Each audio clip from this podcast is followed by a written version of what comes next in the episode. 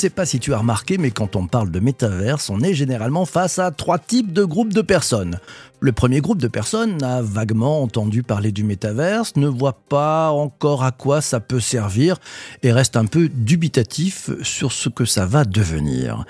Le deuxième groupe de personnes est quant à lui composé de personnes qui y croient dur comme fer, qui jurent que nous sommes face à une grande révolution de l'Internet et qui investissent beaucoup de temps et parfois beaucoup d'argent dans ce qu'ils pensent être un nouvel Eldorado. Le troisième groupe de personnes sont très critiques vis-à-vis du métaverse, du Web3, des NFT et font entendre, parfois avec une violence verbale, leur profond désaccord sur ces technologies fourbissent des arguments de toutes sortes pour tenter de désinguer ceux qui y croient, allant parfois utiliser des techniques de troll pour se poser en s'opposant. Le métaverse est-il vraiment le défi de la nouvelle frontière d'Internet? De révolution en révolution technologique, le métaverse nous mènera-t-il vers un monde meilleur? Et si on posait toutes vos questions à Philippe Rodriguez, le coprésident et fondateur de MetaCircle, le think tank européen pour le métaverse et auteur de l'ouvrage la révolution métaverse, le défi de la nouvelle frontière d'Internet apparaître aux éditions du le 5 octobre 2022. Bonjour Philippe, comment ça va? Bonjour, très bien, très bien.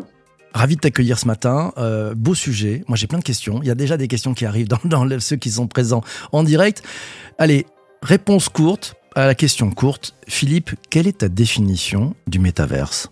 Alors, ma propre définition, mais euh, comme tu le sais, en fait, euh, je pense qu'il y a autant de définitions qu'il y a, de, qu'il y a, de, qu'il y a des gens qui s'intéressent au, sujet. Hein, mais pour moi, la, la, définition que je donne le, le, plus souvent, c'est, un espace virtuel qui, qui, a, qui a un certain nombre de qualités. Ces qualités, c'est d'être à la fois immersif, persistant, temps réel, construit par la communauté, et, et dans lequel, en fait, euh, chaque utilisateur euh, peut, se, peut se plonger en fait dans une existence qui peut être une sorte d'existence parallèle à notre existence euh, réelle et dans lequel on va pouvoir mener un certain nombre d'actions comme celle de, soit de travailler ou bien, ou bien d'apprendre ou bien de socialiser, de, jouer.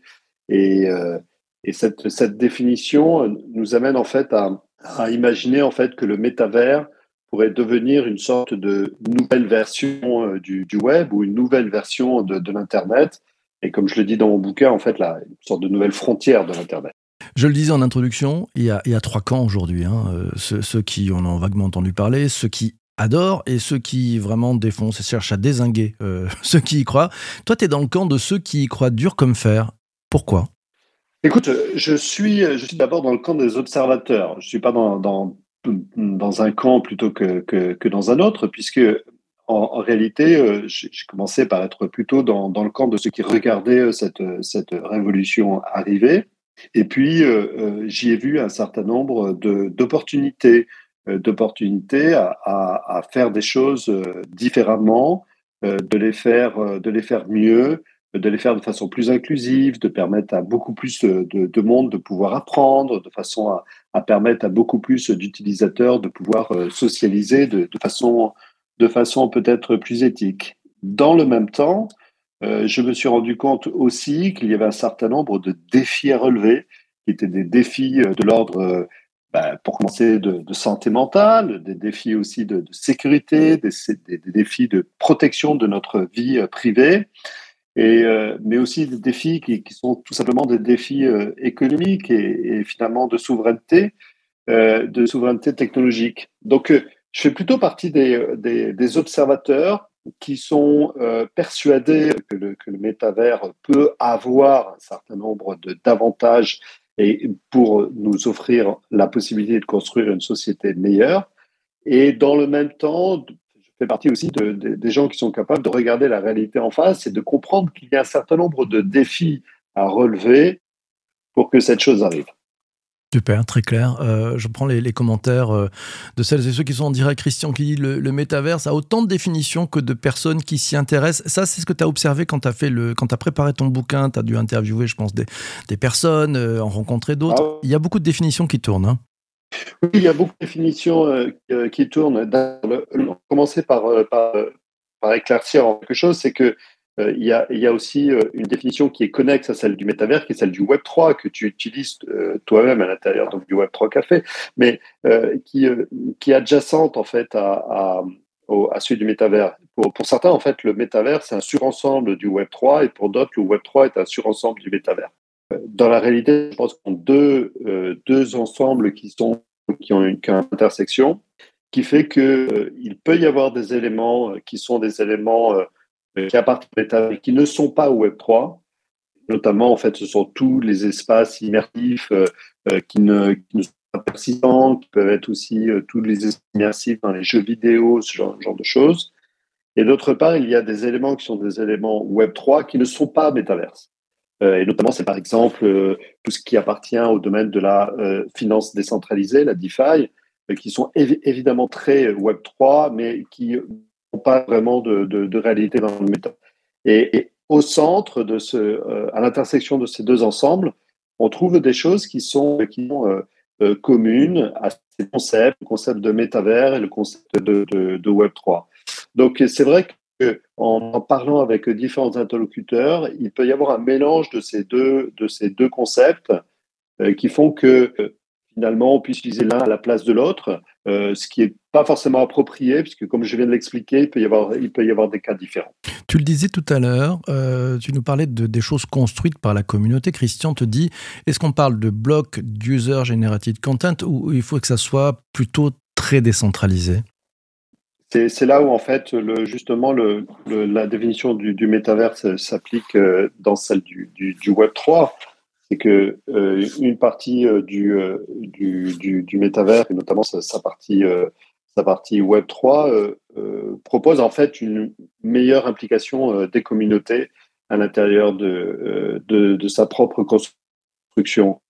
L'idée, c'est que plutôt que d'avoir un, schéma très vertical dans lequel il y a une organisation centralisée qui va être capable de proposer une expérience telle, eh bien, ici, dans, espace métavers, on, on peut avoir euh, des communautés, des utilisateurs qui vont construire des expériences euh, immersives, des, des, expériences persistantes, mais qui, vont donner lieu en fait à des, euh, expériences, réelles, et qui peuvent être construites, qui peuvent être construites par eux. Donc on est, euh, déjà en fait, on, dépasse en fait ce, domaine de, l'UGC, de User Generated Content. Euh, vers quelque chose qui est beaucoup plus communautaire, dans lequel on peut euh, être euh, construire plusieurs ces expériences, dans lequel on peut avoir euh, des, des personnes qui vont, des utilisateurs qui vont proposer, par exemple, dans un métavers, on pourrait imaginer un groupe de yoga qui propose en fait ses propres cours et, et qui va permettre à d'autres utilisateurs de découvrir ces cours en proposant une expérience passive qui va permettre à chacun de pouvoir suivre ses cours de yoga on, est, on est dans quelque chose qui est, euh, qui est plutôt une plateforme qui permet à des groupes d'utilisateurs de, euh, de proposer à notre communauté des expériences immersives. Je rebondis sur la, une question, c'est celle de Charles. Euh, il te demande qu'est-ce qui fera passer le, le métaverse de gadget à outil selon toi? C'est une très bonne question parce que en fait, euh, aujourd'hui, en fait, le, le métavers euh, euh, n'existe pas. Donc, euh, dans, la réalité, euh, quand on regarde bien sa définition, et un peu comme je l'ai donné tout à l'heure, le côté persistant, temps réel, construit par des communautés, ayant un sentiment de présence, en fait, il y a, peu d'exemples dans lesquels on peut retrouver toutes ces caractéristiques à l'intérieur du plateforme appartenant au métavers et qui fonctionnent à grande échelle. Donc ça n'existe pas vraiment aujourd'hui. Et, il est vrai que euh, pour pouvoir euh, imaginer ceci, il y a un certain nombre de défis à relever euh, pour pouvoir faire en fait que ce, cet univers puisse exister. Aujourd'hui, il existe, on va dire, plutôt à petite échelle. Et demain, en fait, les défis que nous avons à relever pour faire que cette utopie puisse exister, eh bien, c'est à la fois de l'acceptation sociale, euh, faire en fait que bah, tout le monde se sente à l'aise pour pouvoir l'utiliser, que ça soit que ça soit désirable par les par les utilisateurs. Et là, il reste beaucoup de choses à faire sur le plan de la sécurité, beaucoup de choses à faire sur le plan de la protection de la vie privée, beaucoup de choses à faire sur, du côté de la santé mentale. Mais également, on a beaucoup de progrès à faire dans un domaine qui est plutôt un domaine, on va dire, d'infrastructure.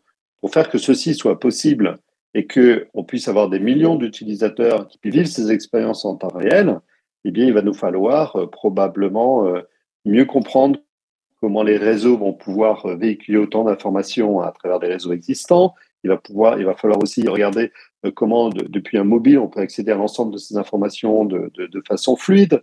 Il va falloir aussi imaginer en fait les nouveaux processeurs de demain qui vont pouvoir fonctionner en utilisant peu d'énergie et pourtant en fournissant beaucoup, beaucoup de calculs, etc., etc. On a aussi un défi technologique qui n'est pas seulement un défi d'acceptation euh, sociale. Mais si on, si on résume ça, euh, euh je dirais en fait que pour répondre précisément à la question, je crois qu'il y a un défi d'acceptation sociale qui est réel et d'autre part un défi, euh, défi technologique pour y arriver. Défi technologique, défi d'acceptation sociale. Je prends quelques commentaires. Virginie nous dit la, la plus grande opportunité serait que le métaverse rassemble des personnes de tous horizons, favoriserait l'émergence d'une société civile. Voilà, on voit bien aussi hein, les impacts sociétaux. Euh, je voudrais que tu nous parles, parce qu'on a parlé de technologie, j'aimerais bien qu'on parle un peu de, d'impact durable et responsable, un peu de bilan carbone, parce que ceux qui critiquent, là, moi j'entends beaucoup, ça consomme beaucoup de gaz, cette histoire, on va où? Philippe, quel est ton point de vue là-dessus?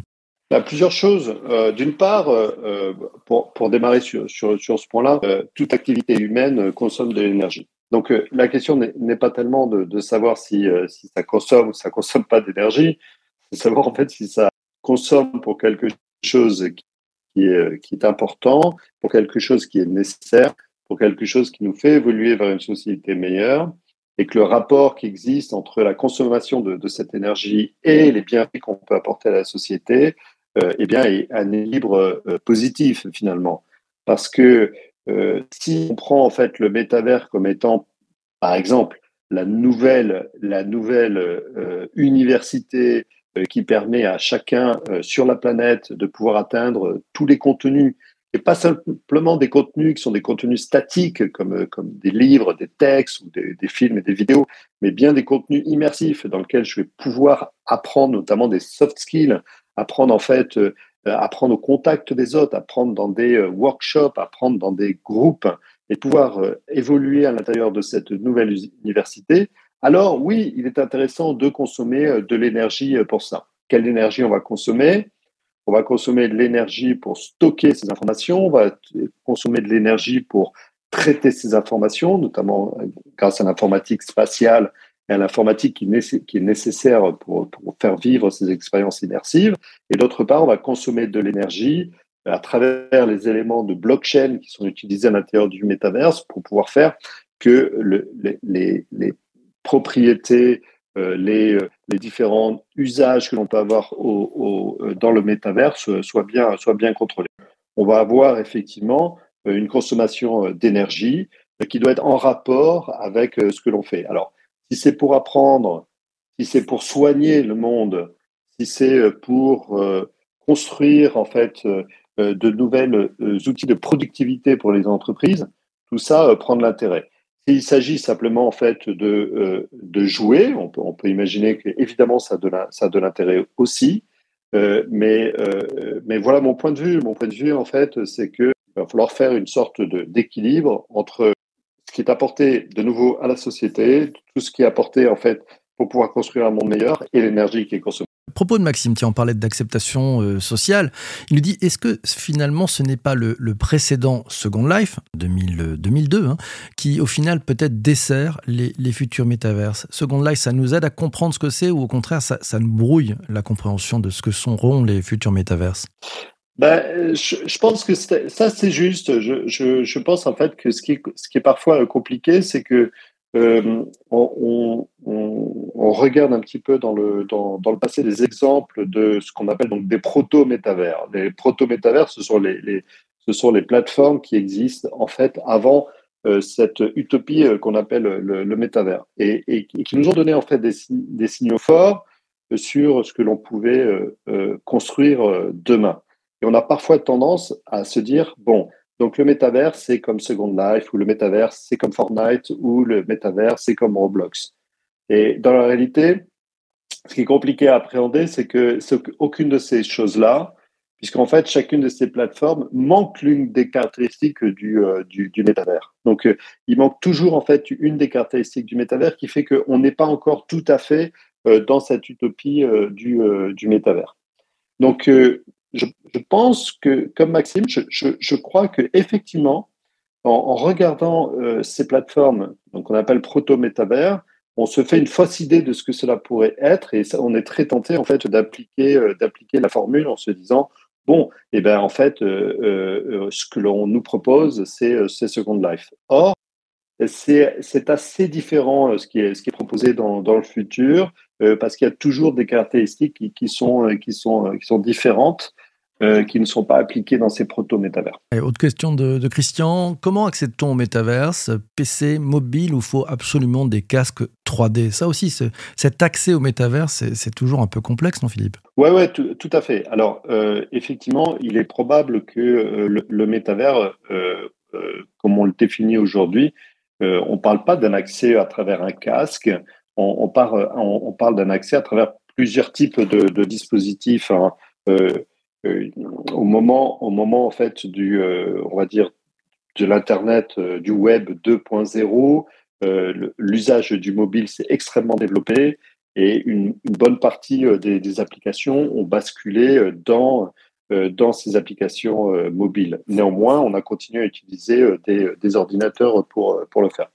Et il s'avère en fait que c'est un peu la même chose qui pourrait se passer à l'intérieur du, métavers.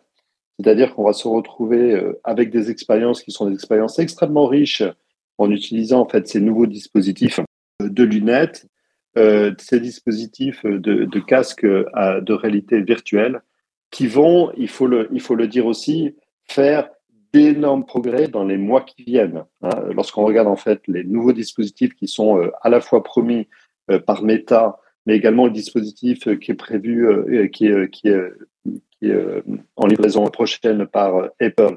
Et puis, euh, ce qui est prévu également du côté des modifications des technologies chez, Microsoft, on se, rend, on se rend bien compte qu'il y a une course ici à l'innovation qui fait que, que ces casques-là vont devenir beaucoup plus faciles à porter, beaucoup plus légers, nous donnant en fait des, à l'intérieur une expérience qui, qui est meilleure, dans laquelle on ne ressent pas en fait le motion sick, et dans lequel on va être capable vraiment d'avoir ces expériences-là. En même temps, on va pouvoir continuer à utiliser aussi euh, son téléphone mobile pour vivre des expériences, et on va pouvoir utiliser également son, son PC pour vivre d'autres expériences.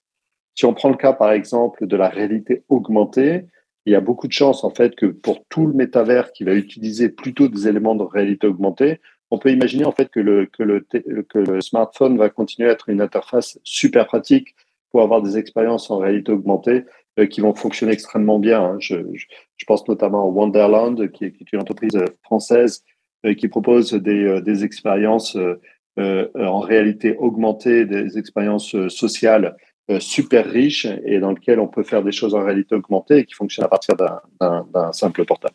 Dernière question pour toi, Philippe. Euh, pendant l'été, tu, as cofondé et tu co-présides MetaCircle, le, think tank européen pour le métaverse. Euh, pour quelle raison vous avez décidé de monter ce, think tank? Écoute, parce que euh, je parlais avec beaucoup des, acteurs du domaine en Europe, beaucoup de, Français, et je me rendais compte à quel point les chaque patron de, ces entreprises connaissait euh, finalement les autres entreprises, mais ne connaissait pas forcément les autres patrons euh, de, ces entreprises. Ou du moins, il manquait en fait un endroit dans lequel on pouvait mener des discussions sur des sujets qui étaient des sujets d'importance et sur lesquels il, vraiment il nous manquait en fait cette capacité à pouvoir euh, échanger et réfléchir ensemble.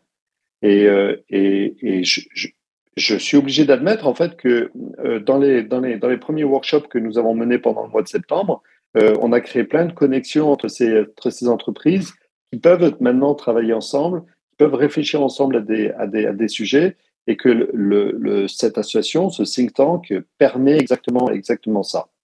Ça, c'est le premier volet. C'est le, volet euh, finalement de connexion euh, d'un écosystème qui, certes, peut se rencontrer dans un certain nombre de conférences, mais qui ont besoin d'un endroit dans lequel ils vont pouvoir travailler ensemble.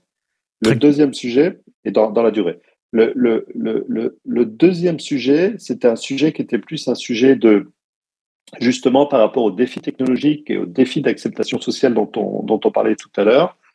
On avait besoin aussi d'un endroit dans lequel les praticiens eux-mêmes étaient capables de réfléchir à, comment euh, soulever ces, barrières.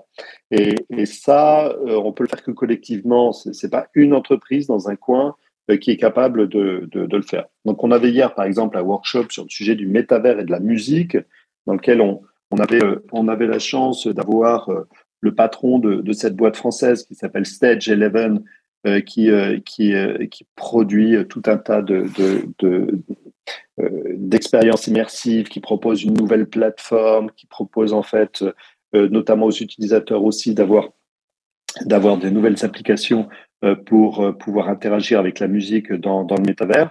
Et c'était fabuleux de voir en fait euh, cette entreprise être capable de dialoguer avec d'autres types d'entreprises qui elles-mêmes travaillent dans le métavers pour pouvoir déjà commencer à regarder toutes les possibilités qu'elles pourraient avoir de créer des collaborations futures. Merci beaucoup Philippe. Tu as une dernière question. Tu seras avec nous à la nuit du Web 3 pour prolonger ces échanges passionnants. C'est Laura qui pose la question. Ah oui, bien sûr, j'y serai, euh, serai avec, avec, avec plaisir. merci à toi, Philippe, d'être passé ce matin. Ah, grand plaisir, un grand plaisir, PPC. Grand plaisir, merci beaucoup. Merci aussi à, toi d'avoir écouté cet épisode du podcast jusqu'ici. Le Web3 Café, merci, a besoin de ton aide. Ouais. Si tu as aimé cet épisode, si tu veux le partager, oui, surtout ne te gêne pas, il y a un petit bouton sur ton application de podcast pour ce faire. Et puis si tu as aimé, si tu es sur Apple Podcast ou Spotify, tu peux mettre 5 étoiles, un commentaire, ça fait un bien fou à l'algo. C'est parti, 3, 2, 1, on lance le jingle et on se dit à très très très très vite. Ciao, ciao, ciao, ciao.